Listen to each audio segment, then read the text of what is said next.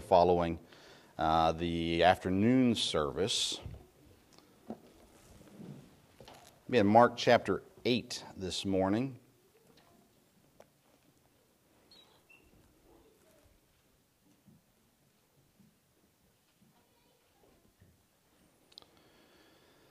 Mark chapter 8. We'll have, as you notice today, we've got a few people out. We're going to have people out almost every week, I think, this month. Somebody will be gone um, that I already know about. So, uh, uh, so if you can be here throughout this month, uh, be here. It'll be uh, lonely without you. Had a hard time titling this message this week. um, I'm not a great creative title titler, anyhow, titleist. Oh, that makes me want to go golfing. Um, it's the name of brand of a golf. Anyways, uh, you're missing the point, is apparently what I came up with. So there you go. That's where we're at today. Mark chapter 8. It's a story, it's an interesting story. Uh, Christ here and his disciples. And uh, Christ, he gives them a challenge, and they don't seem to get it. And as I was reading through and preparing this week, I thought, boy, that sounds a lot like me. and uh, of course, I didn't say I, I'm missing the point. I said, you're missing the point. So it's not about me, but uh, nonetheless. Here we go. Mark chapter 8. Look, starting in verse, let's start in verse number 13. And he left them and entered, uh, actually, let's start in verse number 10. Sorry. And straightway he entered into a ship with his disciples and he came into the parts of Dalmanutha. And the Pharisees came forth and began to question him, seeking him a sign from heaven, tempting him. And he sighed deeply in his spirit, and saith, Why doth this generation seek after a sign? Verily I say unto you, there shall no sign be given unto this generation. And he left them and entered uh, into the ship again, departed to the other side. Now the disciples had forgotten to take bread, neither had they in the ship with them more than one loaf. And he charged them, saying, Take heed, beware of the leaven of the Pharisees and of the leaven of Herod. And they reasoned among themselves, saying, It is because we have no bread. And when Jesus knew it, he saith unto them, Why reason ye because ye have no bread? Perceive ye not yet, neither understand? Have ye your heart yet hardened? Having eyes, see ye not, and having ears, hear ye not, and do not ye uh, do ye not remember? When I break the five loaves among five thousand, how many baskets full of fragments took ye up? And they say unto him, Twelve. And when the seven among four thousand, how many basket full of fragments took ye up? And they said, Seven. And he said unto them, How is it that you do not understand. You're missing the point. This morning, I want us to look at just two thoughts uh, here uh, on this, this, these verses and these, this story that God gives us here. Lord, I pray that you'd help us this morning. I pray that as we look into your word, uh, that you would clear out our minds and our hearts, that we could just spend the next couple minutes focusing on what you'd have for us. And God, I pray that today, as we look at the challenge that you gave the disciples, that we would heed the same challenge. And then, Lord, as you, um, for lack of a better term, share your frustration, Lord, I pray that you would help us to see uh, whether or not we are frustrating you. And God, I pray that we would receive what you'd have us to receive today, Lord. I pray that you'd help me to only say what you'd have want me to say today. And uh, Lord, I pray that as we present these thoughts, that it would be done clearly and correctly. And I pray it in Jesus' name. Amen. An interesting question there in verse number 21 is it how is it that you do not understand? In the earlier part of Matthew, Mark chapter 8, excuse me, is a miracle, the feeding of the 4,000. We don't talk about that one as much because it's not 5,000. Uh, so uh, we don't talk about it as much. But Christ fed on two different occasions a large group of people miraculously. And, uh, and in this chapter, before he gets in the boat the first time, he feeds the 4,000. And it says that afterwards there were seven baskets left over full of food. And we'll get to the point of what he says here about the Pharisees and things in just a moment, but I'd like us to start. Actually, let's look at that again. He says there, the Pharisees, he shows up, he gets in the boat, he comes uh, to this, this place, and the Pharisees meet him there, and they begin to question him, verse 11, and they're seeking a sign from heaven, tempting him. They're wanting miracles. They want to see him do something, they want to see uh, the circus. And Christ says unto them in verse number 12, after he sighs deeply. I love that God included this in Scripture. He sighed deeply and he says, What's the deal with you guys? I'm paraphrasing. What is it with this generation that you seek after a sign? He says, There will be no sign given. And then he gets in a boat. So it's, it's, it's as though he was going to this place, and of course, God knows what was going to happen. But he gets in the boat and he goes to a place, and the Pharisees meet him there and say, We want miracles, we want magic, we want everything going on. And he goes, I don't, this is not what I'm here for. So he gets back in the boat and he takes off again. And he, he, gives an important challenge here, and this is the lesson that God wants us to hear too. This is the point that we often miss. So we're going to go with that first today. The, the lesson that God wants us to hear is in verse number 15. And he says to the disciples, you can tell here again, you can see frustration, you can see uh, just tired, you can just see mentally strained. Jesus here. And he says in verse 15 to his disciples there in the boat, he says, Take heed, beware. He's warning them of the leaven of the Pharisees and of the leaven of Herod. And that stands true today, that warning. Beware. Now, again, they took this as literal leaven, and that's not what he means. Leaven throughout Scripture, and especially in the New Testament, is shared for us as a picture of sin. And so when he's saying, Beware of the sin of the Pharisees and of Herod, that's the warning that he wants them to get. That's the point he's trying to get across to them. Watch out. And it's the point that he has for us today, too. Beware of these sins. What are these sins? Now, he doesn't tell us in this passage, but typically, if you take any time to study out the Pharisees, you're going to come across the three same sins on a very regular basis. So we're going to look at three sins here that I believe would be wise for us to beware of uh, so that we don't fall into the same traps or the same lifestyle that the Pharisees fell into. The first sin here is following traditions or ceremony over God. Following traditions or ceremony over God. This is a problem that religious people have had uh, from the beginning of time where we get so religious that now we're following religion and we're not following God. We get to this point in our um, good doings that we're actually doing them for the wrong reasons.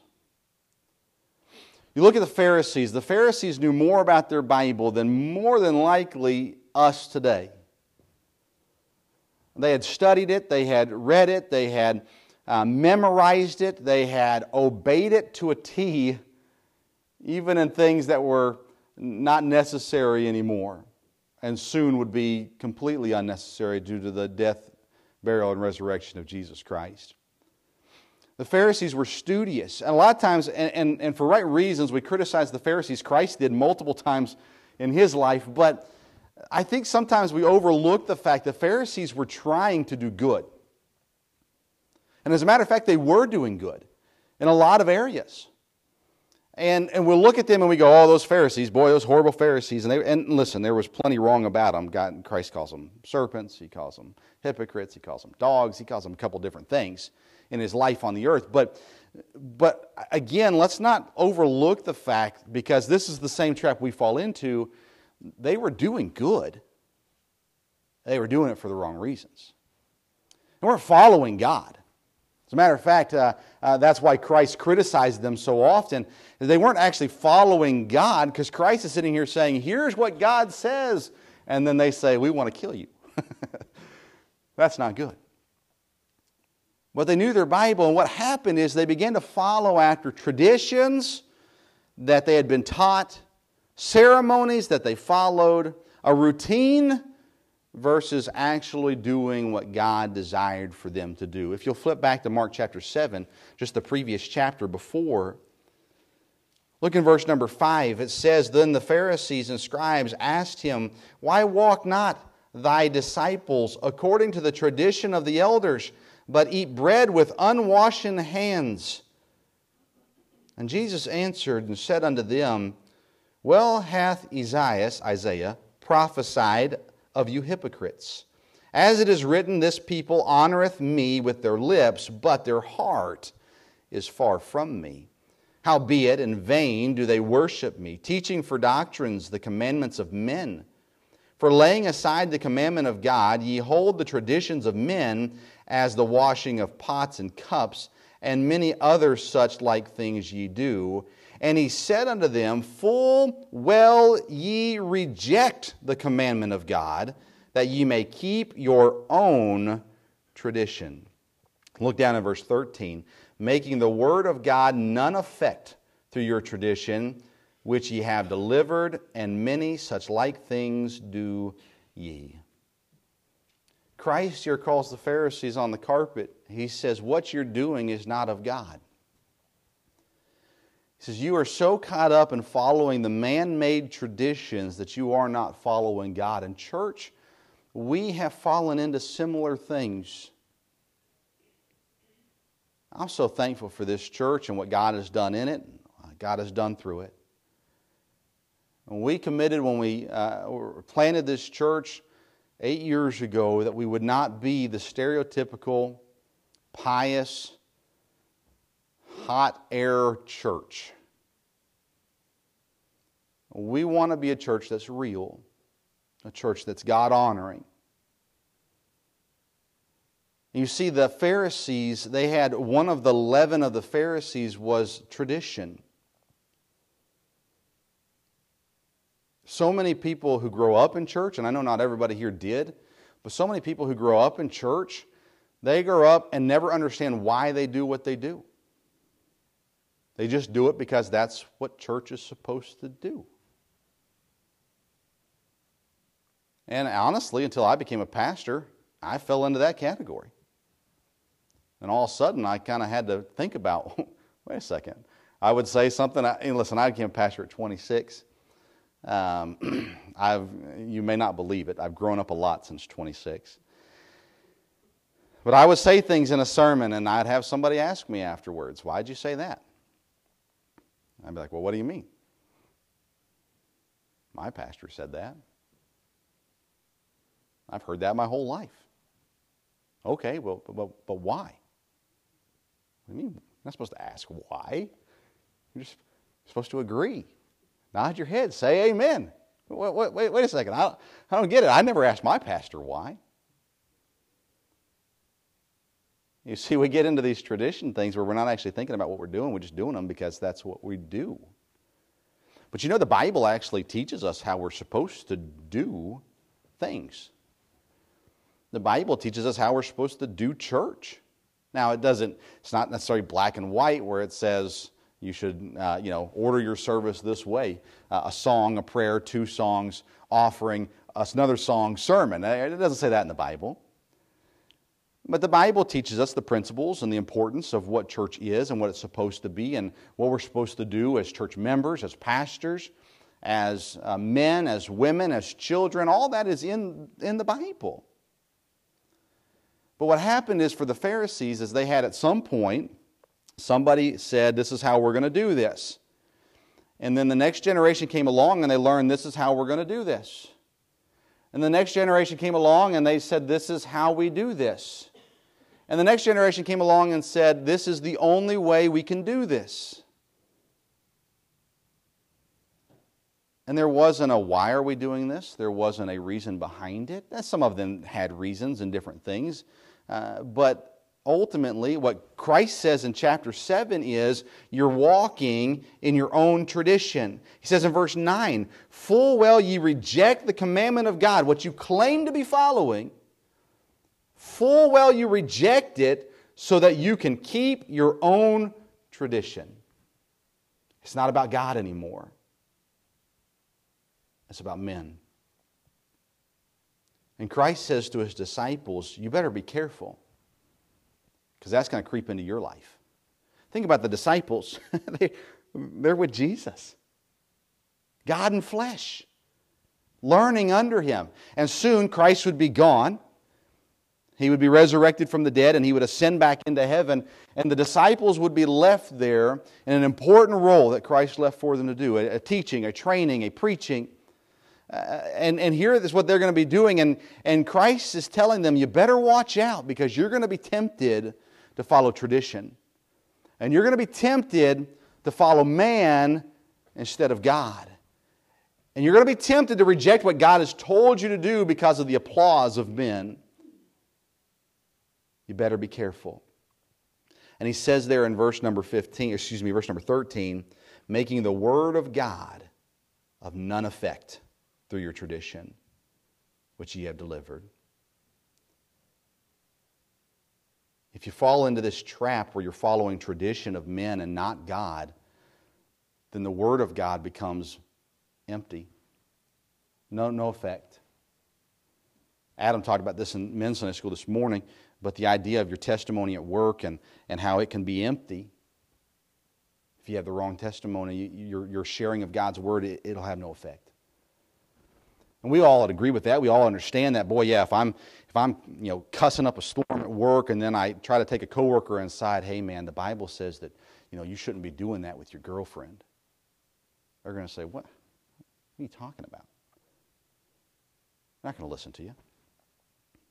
We all understand that. But listen, it's not just that. It's if we go in and follow after man's traditions and then try to share, share the Bible with people, it's going to have no effect because they're going to see that you're honoring man above God. They're going to see that you don't know what you're talking about. They're going to see that you're basing what you're trying to do on a man's tradition, on something that is not biblical. It's extra biblical. It might not be in and of itself wrong, but it's also not in the Bible. And it's going to cause a, a, a negative effect on God's Word. And that's one of those sins that we better watch out for. It's one of the sins of the Pharisees. We got to be aware of those things. The second sin that I want to discuss this morning about the Pharisees, that again is very common with the Pharisees, is pride. Again, you look at Christ here talking to the disciples, and he's saying, Beware of the leaven of the Pharisees. The sins are going to bring you down. And the same, the same sins that affected these religious men could very easily creep into the sins of other religious men even if they're a different religion or a different uh, theology or whatever it may be. These are the same things that can creep in. It creeps in today too, and pride.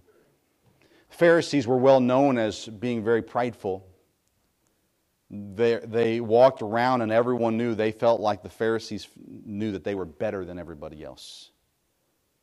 They kept the law, they knew the Bible, all these things. They were very built up with pride. The Bible obviously shares a number of verses on pride. A couple quick ones I'd like to share with you. Proverbs 11 2 says, When pride cometh, then cometh shame.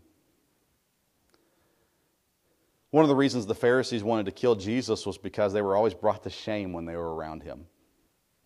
They challenged him, they tempted him, they, uh, they asked him questions, and every single time they did, Christ always had an answer. And their pride was shot. When pride cometh, then cometh shame. Proverbs 16 5 says, Everyone that is proud in heart is an abomination to the Lord. Sometimes we Christians, we like to talk about the one sin that God calls an abomination, but the one that, that affects us, we'd like to avoid.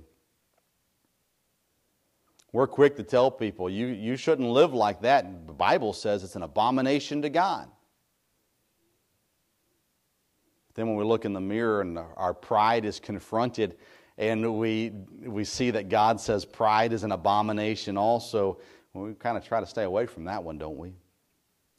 Galatians 6, verse 3 says, If a man think himself to be something when he is nothing, he deceive himself. I heard a message one time. Uh, I may have probably shared this before, but uh, the guy gave out paper clips to everybody in the room, and, and, and he said, had a sermon basically on You Are Nothing. Um, thanks. Yeah, that was real encouraging. But you know, here God says, when a man thinks himself something when he is nothing. Who are we? In God's eyes, we are his loving children. We are someone who he protects, someone who he cares about. But in the grand scheme of things, who are we? Does God need me? No. Does God want me? Yes. Does God need me? No. He's all powerful, He's all knowing, He's all present. What am I? Well, I, I know some things. I have a little bit of power. I am in one place at a time. um, yeah, God doesn't need me. And sometimes we get to this point where we think, I'm something special. Now, I know, I'm sure there's some people in here would say, I've never thought that. And maybe you went too far the other direction. I'm nothing. God couldn't do anything with me. We're not talking about that today, though. We're talking about pride. So let's go back to that. When a man thinks he's something when he's nothing, he deceiveth himself. It's pride. Pride makes us think that we're more, uh, more special than we are. Pride makes us think that we're more valuable than we are. That without me, the church couldn't go on. Without me, my home couldn't go on. Without me, my work couldn't go on. Without me, all these things. Boy, I'm special. You deceive yourself. You are special, but you're as special as the person next to you. God loves you, God cares about you, He cares about you a ton just as much as the person next to you. When we think we're something more than we are, we deceive ourselves. That's pride. James 4 6 says that God resisteth the proud. Does that sound like something you want in your life? God's resistance? I don't know about you, but I desperately need God. And if He's resisting me, that, that's not good. I'm in trouble. We look at the warning that God gives to the disciples, and I believe to us as well beware of the leaven of the Pharisees. They follow traditions and not God. They're prideful. Number three, they're hypocrites. We saw that in Mark chapter 7. But again, God calls the, the Pharisees hypocrites multiple times, calls out their hypocrisy multiple times. And God warns the disciples and he warns us don't be hypocrites. 1 John 4 20, if a man say, I love God, and he hateth his brother, he's a liar. You can't love God and hate your brother. If you say that you love God, but you're not loving your brother, your sister, you're a hypocrite. James 1:26 If any man among you seem to be religious and bridleth not his tongue but deceiveth his own heart this man's religion is vain. You say that you're religious, you go to church, all those kinds of things, but you don't bridle your tongue, control your tongue. Your religion is vain, you're a hypocrite. Matthew 7 says, uh, Thou hypocrite, First, cast out the beam out of thine own eye. We know that passage, right? You're over here judging everybody else. Hey, look in the mirror. You got issues in your life that need to be straightened out. You're a hypocrite. You're judging that person for their wrongdoing. Now, listen, God never says anywhere in Scripture that we should not love someone enough to correct them when they're wrong. But the Bible does say that when you're sitting here trying to correct other people when you've got issues in your own life, you're a hypocrite. Take care of your problem first, clean your house first. God wants you to help other people, but you're not going to help anyone if you're not taking care of what you need to take care of in your own life first. James 2:20, "But wilt thou uh, know, O vain man, that faith without works is dead?" We talk about this in, in uh, and again, when we talk about witnessing to people, sharing the gospel with people, and we're saying, uh, you know, I'm a Christian, but you're not living out your Christianity. God says that without works, your faith is dead. It doesn't mean that your salvation is, is non existent. What it means is, is that no one else is going to see your faith unless you are living out your faith. And if you say, I am a Christian, but I have no works to prove it, I'm a hypocrite. Well, that or I'm not saved. But that's between you and God. I don't know if you're saved. It's not our job to judge someone else's salvation. But when I look in the mirror and I say, okay, are my actions proving what God has done in my life? If they're not, and I am a Christian, I'm a hypocrite.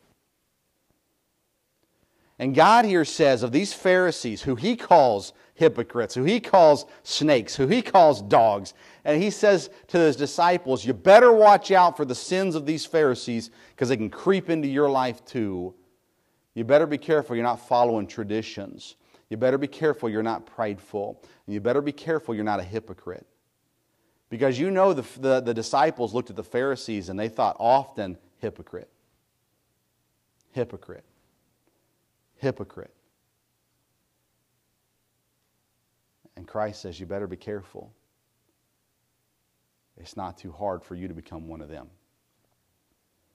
And he warns us of the same things. Beware of the leaven of the Pharisees. He also says, Beware of the, uh, of the uh, uh, leaven of Herod, there in verse 15. Uh, in Matthew, instead of the word Herod, it uses uh, the word Sadducees.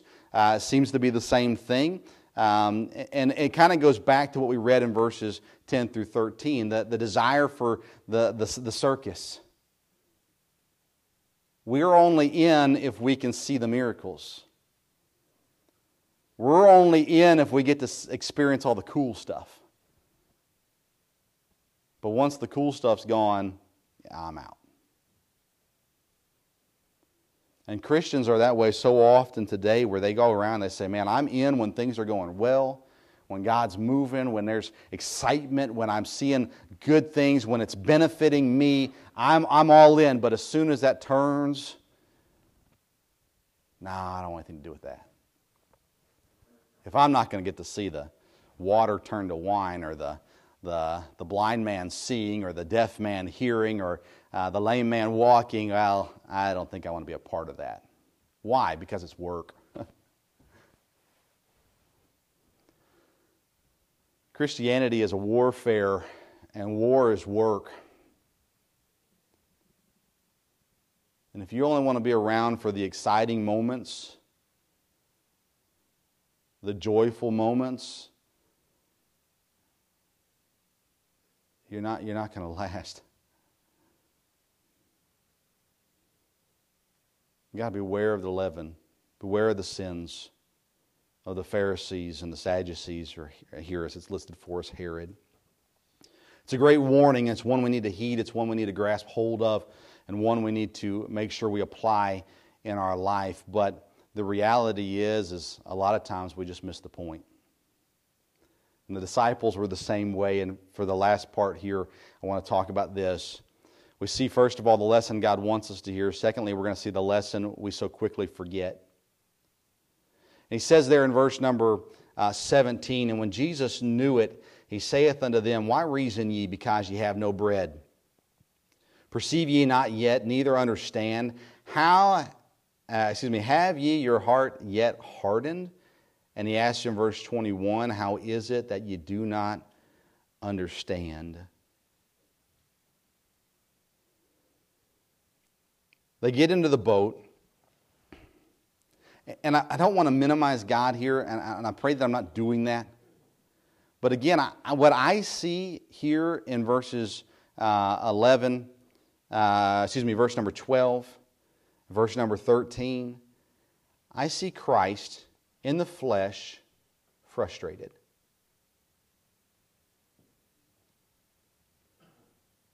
In, in, verses 1 through 9, we read about a miracle that Christ did in feeding uh, 4,000 people.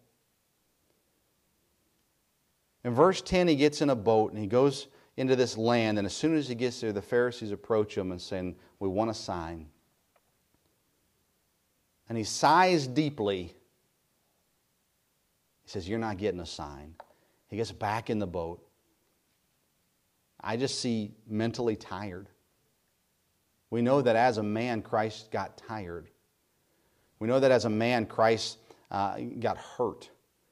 We know that as a man, uh, Christ experienced the things that we experience. So he gets in the boat. Again, I hope I'm not minimizing God here, frustrated. And he, he looks at his disciples, these, these people who he is investing so much time and energy in. And he gives them a, a pointed challenge beware of what you just saw. Beware of the leaven of the Pharisees. And they immediately went, He knows we don't have bread. He, he knows we forgot bread. He's mad because we don't, we forgot bread. Christ knows everything. And he goes, Guys, bread? Seriously?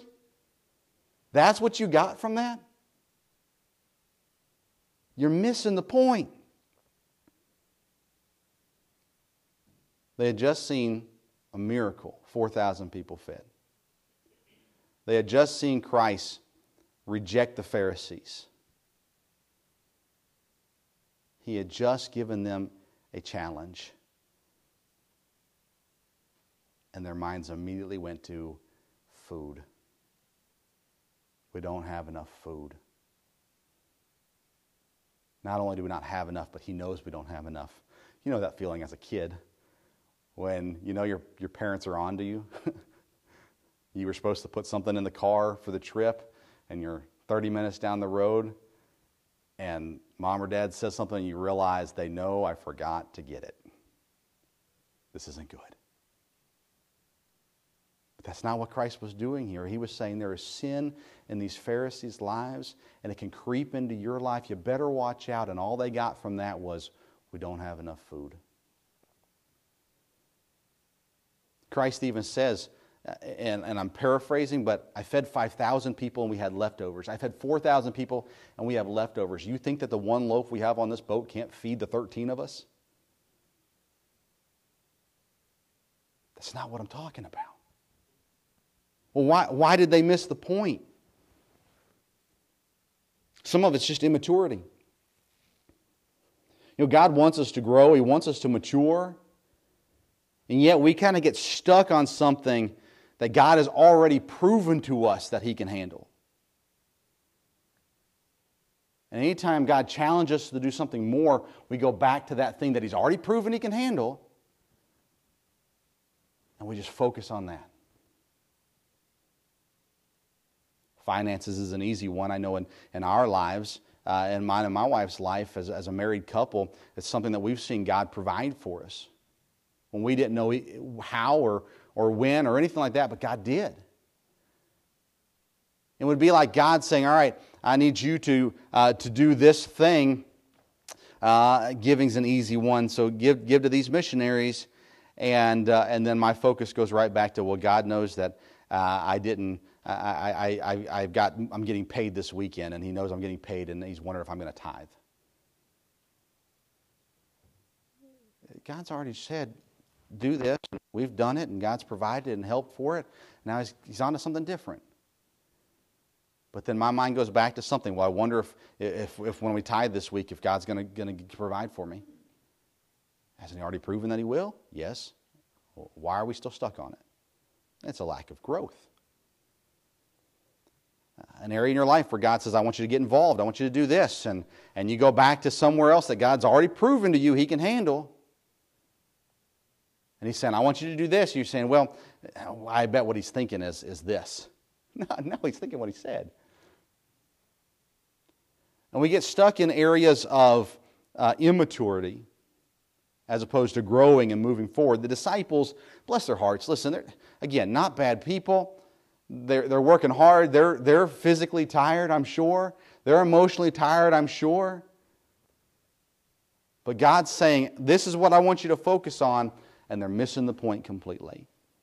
And we see all throughout Christ's life the immaturity of the disciples. We see it all the way up to his, resur- uh, to his crucifixion. Actually, we see it after his resurrection too. We see God said, I'm coming back in three days. And they're sitting there mourning because they don't know what to do because Christ is dead. Well, we see it all throughout this time where Christ is trying to teach them and train them and move them and grow them, mature them past these things. Just look at the garden experience before the crucifixion where Christ is saying, Guys, come pray with me, and then they're sleeping. He's saying, Guys, wake up, pray with me, and then they're sleeping. And then you see Christ says, You guys are all going to, a little bit later here, you guys are all going to disperse and run away. And, and, and, you know, that bold disciple says, No, I'm not going to run away. I'm not going to uh, uh, reject you. I'm not going to curse. I'm not going to do those things. Yeah, yeah, you are. Because you're immature and you still have to grow, and there's a growing place to come. And we are all in that stage of needing more growth. We've not made it yet, no matter how old you are you still have room to grow in Christ. So take what God has already proven to you, claim it as truth, and then press on. Don't get stuck in the mud. Don't get stuck somewhere where Christ has already proven to you He's got it. It's time to grow. It's time to move past it. I wonder how often God looks down and he gets frustrated with a church or he gets frustrated with Christians because they're still immature. The Bible talks about milk and meat. Milk is for baby. It provides nurture and uh, nutrition and, and things that the baby needs to grow, but at some point the baby has to move off the milk. You got to grow up at some point. And if you're going to be stuck in the immaturity you're never going to be able to get to what God wants you to get to. And you're just going to miss the point where God's going to say, I want you to do this. And you're stuck back here.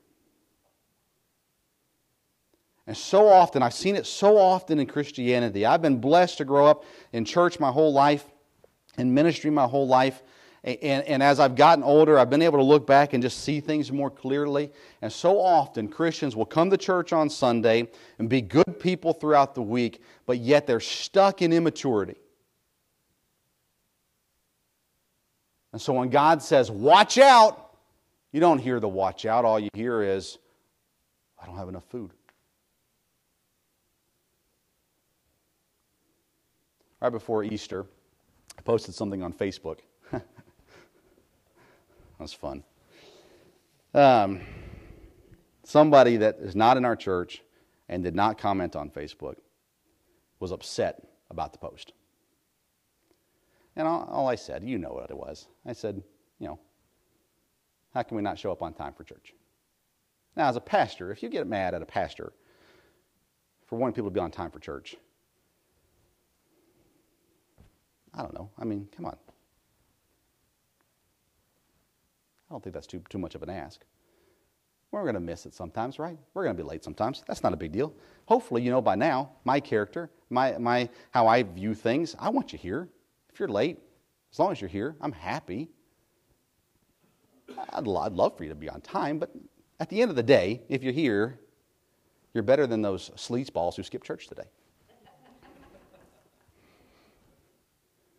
One of the reasons why one person was mad at me about the post I got multiple messages, but I'll go to this one person because they are not associated with the church. Is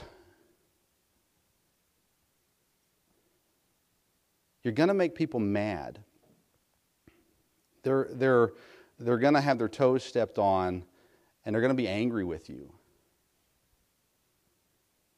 There's a right way and a wrong way to do things, and maybe Facebook's the wrong way to do it. I can admit that, and that's fine. But when Christians are going to get upset because their toes got stepped on, what are we doing? I mean, goodness. And to have someone tell me, again, not in our church, someone tell me you shouldn't do that because what happens if someone gets upset? that you said that they should be on time for church. Honestly, friends, that's not my problem. Now, if I go about it the wrong way, that's my problem. If I go about it with the wrong attitude, that's my problem. But I mean, my goodness, if someone is getting ready to, to run in the street and you say, hey, don't go in the street, I know it's different things. Please help me out here. And someone said, you shouldn't tell them not to play in the street, they might get mad at you. Okay. So let's take it further than being on time to church or playing in the street. And let's bring it down to real facts here. God says you better watch out for the sins of the Pharisees. Well, if someone's missing the point, what should we do? Should we just go, well, they miss it? Or do we try to help? And so oftentimes as Christians, we get so petty. Oh my goodness. In our church in Indiana, before we got there, they had a, they, they added on to the auditorium, they made it bigger, and they painted the walls, and they got new carpet. And they said people left the church because they didn't agree with the color of the carpet, literally. I mean, what are we doing? That's not church. That's not Christianity. Who cares? My goodness, I've been into several churches in my life where the carpet was disgusting. There's one church, I won't say what it is, in the area that I've been to, the nastiest carpet I've ever seen, and it was brand new. Why would you put that in your church? That is ugly. But at the end of the day, what does it matter? I don't go to church for carpet.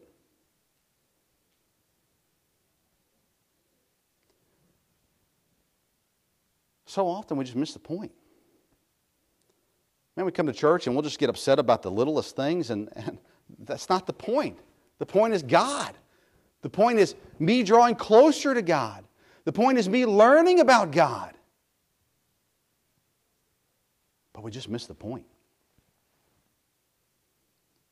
And as Christians, my goodness, we just lose, we lose focus so often on what God is trying to do for us, what God is trying to do in us, what God is trying to do through us.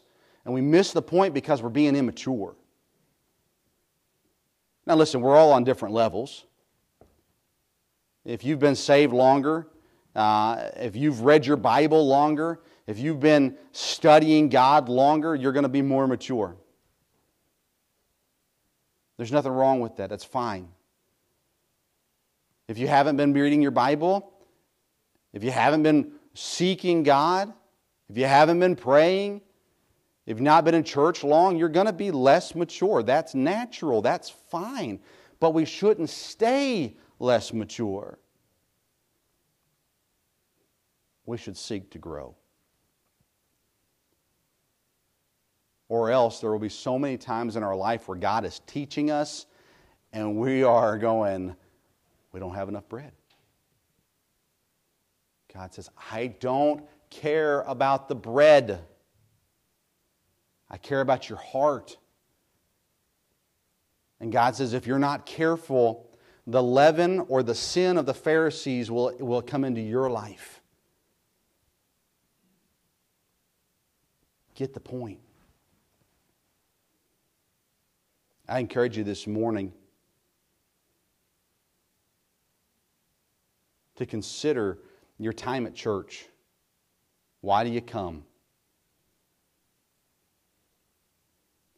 Consider your mindset after you leave church on a Sunday. What is it? Have you taken any time, not just this week and past weeks, have you taken any time in the opportunity that you had to come and to hear God's word, Sunday school, service, the kids aren't here in kids' class, take any time during that hour, hour and a half, whatever it is, to actually get something from God? Or was your mind on something else? Too often, why God is saying, Beware we're looking in the cupboard at the bread stash. We are missing out on everything that God's trying to give us. And that hurts you more than it hurts anybody else. So this morning, I encourage you with this take the lesson that God gives you. Don't miss the point. And the best way that I can encourage you to not miss the point is to be faithful in doing what God's told you to do. Study your Bible, pray. Um, you're here, go to church. Those are the easiest tools that God has given you to grow your life, to mature you. Take advantage of it, use it. Don't be stuck back somewhere where you shouldn't be anymore. Get to the point. And in this case, the point is this you better watch out. Because the sins of the religious people of the past are still very prevalent in the religious people of the present. Don't get caught up in tradition. Don't get caught up in pride. And don't be a hypocrite. Beware of the sins of the Pharisees. May God help us to be the example for those that come behind us. And if we're not, may God give us the humility today to say, God, forgive me, and God, help me from the day moving forward. Lord, I come to you today asking for your help. Such a blessing to have a whole life of church, and yet I know I can look back at so many missed opportunities, so many wasted years. God, I pray that today you would help us, that we would stop wasting. Lord, I pray that you'd help us to grow up. God, I pray that you'd help us to mature through your word and God, by your help. And Lord, I pray that you'd help us as church going people, that we would watch out for the sins of the Pharisees. And God, that you'd protect us from man made traditions Lord, that you would forgive us and protect us of pride. And God, that you would help us to stop being hypocrites and truly follow you. And Lord, today I pray that we can look back and see all the things that you've done for us all the provision, all the protection, all the guidance. And God, we take those things and we claim them as part of our life and we grow from them. And Lord, I pray that you've spoken to hearts through the jibber jabber of this preacher today. But God, I pray that you would change us, truly impact our lives, and make us into what you desire for us to be. Lord, help us to be willing. And Lord, help us to be committed to do what you'd have for us. So help us today. Help us to see our flaws. Help us to see our weaknesses. Help us to see our sins. And God, may we confront them with you this morning. And I pray this in Jesus' precious name. Amen. With our heads bowed and in the day, thank you, John, for jumping in and helping out. Since Jason decided to skip church today.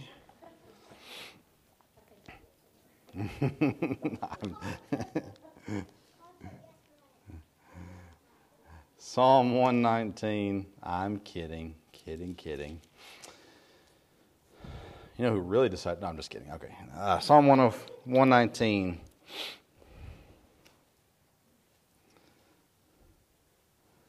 Starting in 105, 105. Thy word is a lamp unto my feet and a light unto my path. I have sworn and I will perform it, that I will keep thy righteous judgments. I am afflicted very much. Quicken me, O Lord, according unto thy word. Except I beseech thee the free will offering of my mouth, O Lord, and teach me thy judgments. My soul is continually in my hand, yet do I not forget thy law. The wicked have laid a snare for me, yet I erred not from thy precepts. Thy testimonies have I taken as an heritage forever, for they are re- the rejoicing of my heart. I have inclined mine heart to perform thy statutes always, even unto the end. God, I pray for your help this, this afternoon as we close out our day and we look at these verses. And Lord, they're so encouraging. So I pray that you would encourage us today through your word. And I pray it in Jesus' name. Amen. Have you ever been lost before? Do you remember before GPS? The Atlas? Was it a World Atlas? Uh, I had that magazine of a map. And You flip through the pages and you find it, or maybe you had to fold it out, you know, way out here, and you're trying to figure out where. It's amazing. I learned how to. Uh, my parents taught me how to read a map, um, only to find out I wasn't going to need that that talent very soon after. But uh, nonetheless, it's interesting when you get lost and you don't know where you are, and you pull out. If you remember, the kids will have no idea what we're talking about, but you pull out the map and you start looking. All right, where am I at? Remember, GPS is right there. This is this is where I am. It's like the map at the mall. You are here. A map, though, a paper map doesn't tell you where you are. So you got to find where you are. So you're looking for cities, uh, looking for the interstate. Um, that's when you're lucky if you're on the interstate looking for directions. But if you're on a side road, now you got to find all that looking, trying to figure out where in the world am I? And then how do I get where I'm trying to go? Well, the Bible is, as cliche as it sounds, the roadmap for our lives.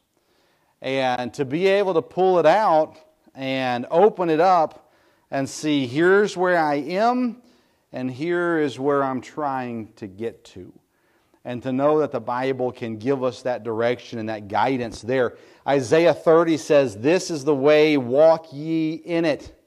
It's not a Star Wars verse. Uh, only a couple of you will get that, but uh, it, is, it, is a, it is a God inspired verse. He says, Here's the way, now walk ye in it. Do what you're supposed to do, follow it uh, as it guides you. So, three things this afternoon and then we'll head home. Number one, God's Word guides us. How does it guide us? Well, it guides us each step of the way. Verse 105 Thy Word is a lamp unto my feet and a light unto my path. We don't always see the whole map when you open Scripture. Uh, it's not always the big picture. The big picture is in there as well. But a lot of times when we're reading through Scripture, what we're seeing is the next step. Every step I take, uh, everywhere I go, God's Word showing me where to step and also where not to step, uh, guiding my, my path for me. Proverbs 4.18 says, The path of the just is as a shining light that shine the more and more into the perfect day. George Mueller, if you've never read George Mueller's biography, um, I haven't read it either, but I've heard it read. Okay? You need to, you need to listen to it or read it yourself, depending on what you like to do. Uh, but it's great. But, anyways, George Mueller said, The steps and the stops of a good man are ordered by the Lord. Uh, the idea of not just where to step, but where not to step. When to go and when to stop, when to stay. All those things. It's all in the Bible for us. And so if we follow God's word, it's going to guide us each step of the way. And I talked about it before, but that, that lamp unto my feet, light unto my path. Again, back in the day, in the Bible days, they didn't have flashlights. So they would hold lanterns or lamps or fire, whatever, to guide the path. But from what I understand, and maybe I was taught incorrectly, but what I understand is they had like a, almost on the, the, the feet where you could see the next step, a little candle. Has anybody else learned that? Have you? Okay, good. I don't know who told me that, but anyways, they had a thing where on their sandal they could put a candle, and so as they stepped, it lit the path, the next step for them. Um, and it seems smart, so surely it happened, right? Um, but yeah, so I've seen that too. So, anyways, guiding each step of the way. Uh, but not only does it guide us in each step, it also uh, shows us a path to follow. So the step is the small things, it's the everyday things but then a path, uh, the direction that we should go. Again, it's a clear path. It's, a, it's, a, it's the, uh, the understanding of an obvious trail versus a grown over trail when God guides a path for us. In verse number 106, it says, I have sworn and I will perform it, that I will keep thy righteous judgments. He says, I have sworn. It's a promise, but a promise is only as good as its performance. Just saying I promise doesn't make it work, right? Um, I will not tell you which one of my children, but one of my children oftentimes will say, Dad, if you'll let me do this, I promise I'll never do that again. The reality is, he's not going to keep that promise. So just because you say I promise doesn't mean anything. It's what you do with that promise. Do you fulfill that promise? And the scripture gives us the path to do so. As we commit to following God's word, God's word will help us fulfill that commitment as we continue to follow it as well. Uh, we see also that God's word uh, guides us even in our weakness or even in spite of our weaknesses. He says in 107, I am afflicted very much. Quicken me, O Lord, according unto thy word. Everything that I can see about this, uh, this phrase, I am afflicted very much, quicken me, it has the idea of depression. Uh, bring me out of it. Um, some people, less biblical, call it a funk. Uh, all right, so I got that from Bible college. Uh, but uh, uh, they, they bring me out of it, quicken me, make me alive, make me back to walking and moving and rejoicing and following and, and, and, and, and worshiping and all these things. Bring me out of this depression, this weakness that I'm in. And, uh, and he sees here, I, am afflicted. He says, very much. It, those words aren't in here on accident. Uh, he's going through something very heavy. So he says, Quicken me, make me alive, revive me, O Lord. But how? According unto thy word. It's God's word, I'm telling you, and I promise you, I'm not lying. If you read God's word and you're going through hardship, you're going to get help. And I know, and we've talked about this before, there's a difference between reading and studying. And we should study God's word, but if you got to start somewhere. If you're going through it, I'm telling you, just open God's word and start reading. It'll help you. He says, Bring me out of this or quicken me according unto thy word. By the way, God's word tells us that he will, which is why he's saying, according to thy word. God, you've promised to help me. So now I'm seeking your help based off of what you've told me. God's word guides us not only uh, each step of the way, not only a path to follow, not only uh, in our weaknesses, but also through our worship. Verse 108 Accept, I beseech thee, the freewill offering of my mouth, O Lord and teach me thy judgments. It is about, uh, uh, th- through continual worship, through a mindset of worship, uh, that as we follow God, He continues to guide us through our worship as well. We see God's Word guides us. Number two, we see God, God's Word guards us. Verse 109, He guards us through fear. My soul is continually in my hand, yet do I not forget thy law. We've seen similar verses to this in Psalm 119, but this mindset of, I am concerned, right? I'm going through something and it concerns me. There's a difference between concern and worry. Worry, God says, don't do it. Don't worry. Be careful for nothing and everything. Prayer and supplication with thanksgiving. Let your requests be known unto God.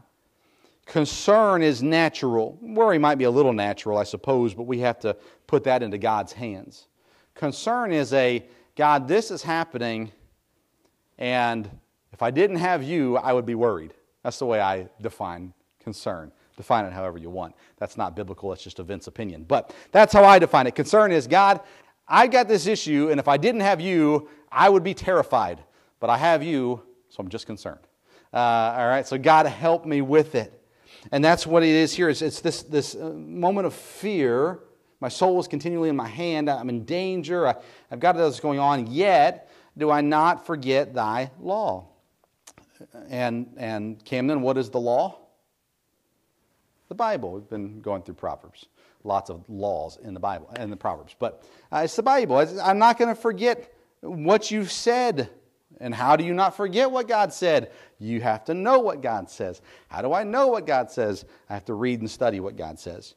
And so we see God's word guards us through our fear. Verse 110, it also guards us against our enemies. The wicked have laid a snare for me, a trap for me, yet I erred not from thy precepts. Again, another uh, look at God's word. I've stuck with it.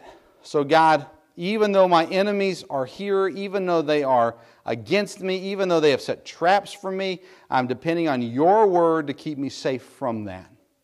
How, how do you protect yourself from the snare of the devil? Part of it is reading God's word, knowing God's word. That's an, a vital part of it. Uh, the, the, the sword of the Spirit. I mean, it's, you know, we've got God's word. We've got so much here where the Bible tells us the, the Bible, God's word is an is a um, offensive weapon for us.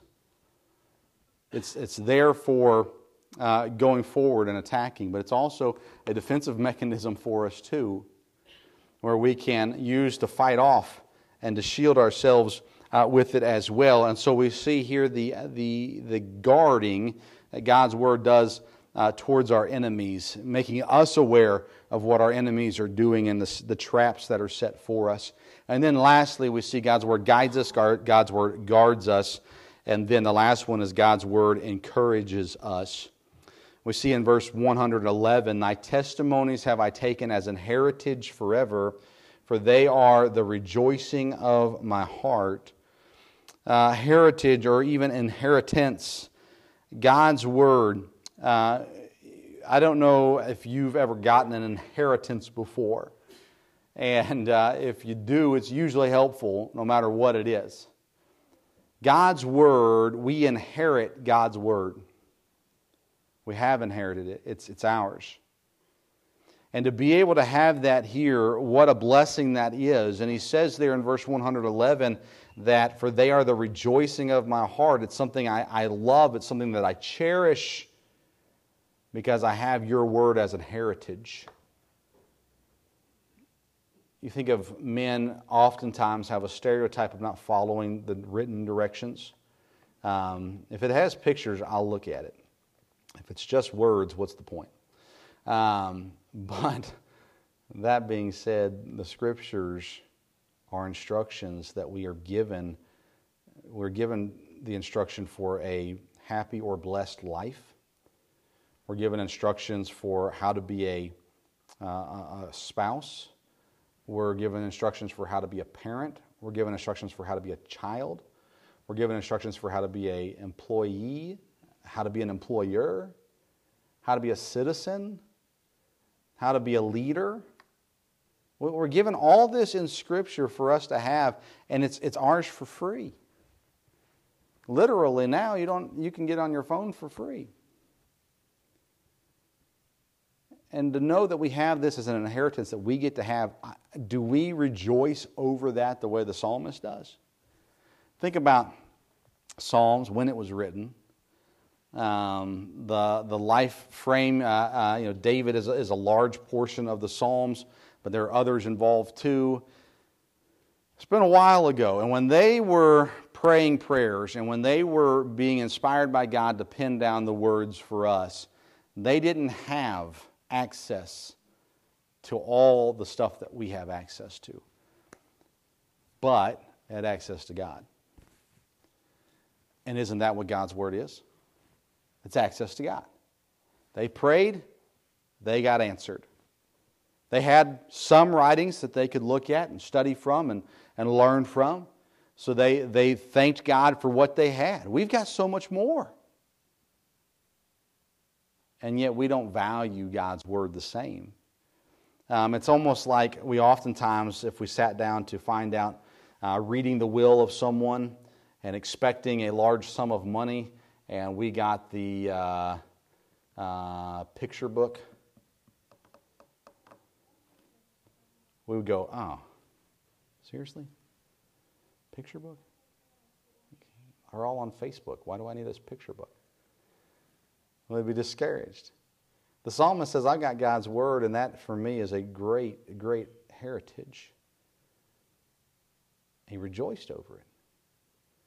We have God's word, and we oftentimes, walking out the door, go, Oh, forgot my Bible. Guilty as charged. That's why I've got three more in the office just in case. Um, we walk out, we just, it's, it's just habit in a sense, where we just, we have it, and it's there, and hopefully we pick it up regularly and we're reading it. And all that kind of stuff, but we do not value God's word the way the psalmist does here. In most cases, maybe you do, but oftentimes we don't. Uh, and then verse 12, uh, 112, it says, I have inclined mine heart to perform thy statutes always, even unto the end. The map leads us home. That's what we're following it for. And so the, the Bible gives us the instruction we need even unto the end, until we're done, until we've reached the X on the map, until our time on this earth is over. To understand that God's Word that we have in front of us here is leading us, guiding us, directing us, guarding us until we get to the end. That's where it's, it's taking us somewhere. How many times do we take the, the piece that God has given us to get to the end and we just put it on a bookshelf or on a table? We pick it up once or twice a week.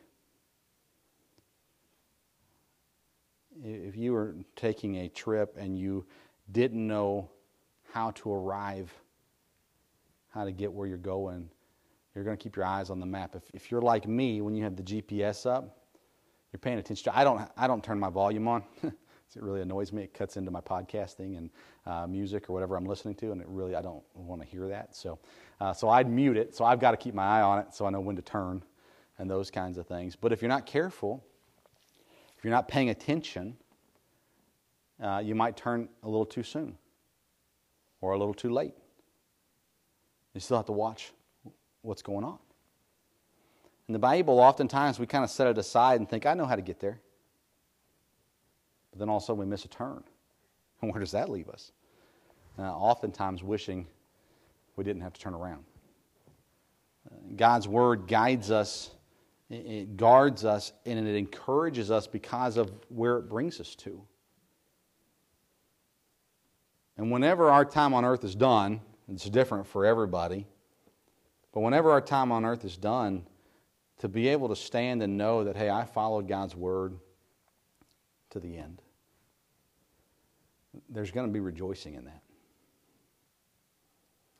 As Christians, when we get to heaven, it's not a shame, shame, shame standing in front of God. Some will try to tell you it is so that they can uh, trick you into living a good life. We stand before God, it, it, it's, it's a it's an applause. Ultimately, it's a, it's, a, it's a worship to God, it's a return to God. But when we stand before God as Christians, He's not going to, as people tell you, put all your bad deeds up on the chalkboard so everybody can see them. God says, I've forgiven those as far as the east is from the west. He's going to reward you. So when you stand before God, what will your reward be? if you follow God's word, when we stand before God, it will be, and either way, I hate to say it this way because it might discourage you from doing good and doing right.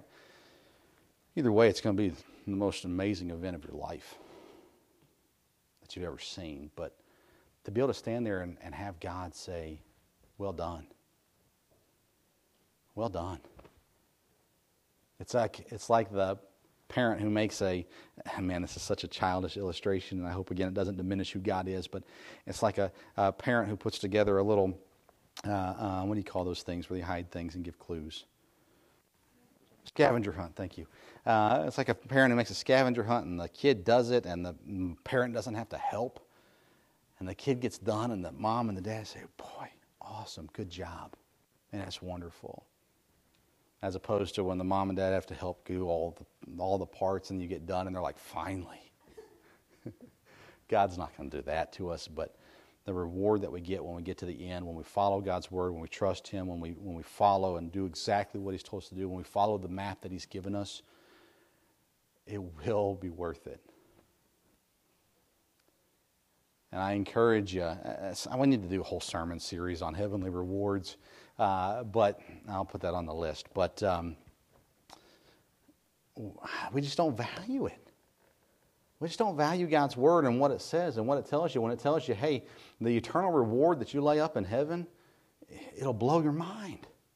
I'm paraphrasing again. I'm doing a lot of paraphrasing today, but that's what God tells us. And yet we go, yeah, but I can't see that.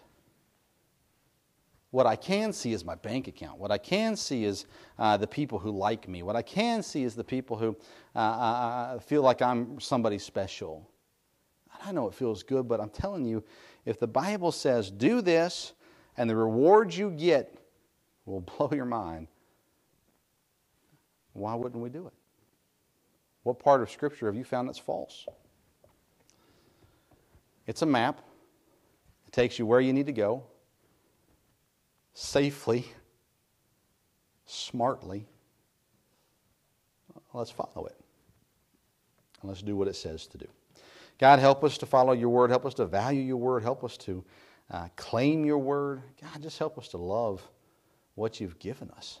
And may we, as the psalmist said, rejoice in the heritage that you've given us. And may we take great pride, biblical pride, in your word and the offer that it is for us. So, Lord, help us to do better.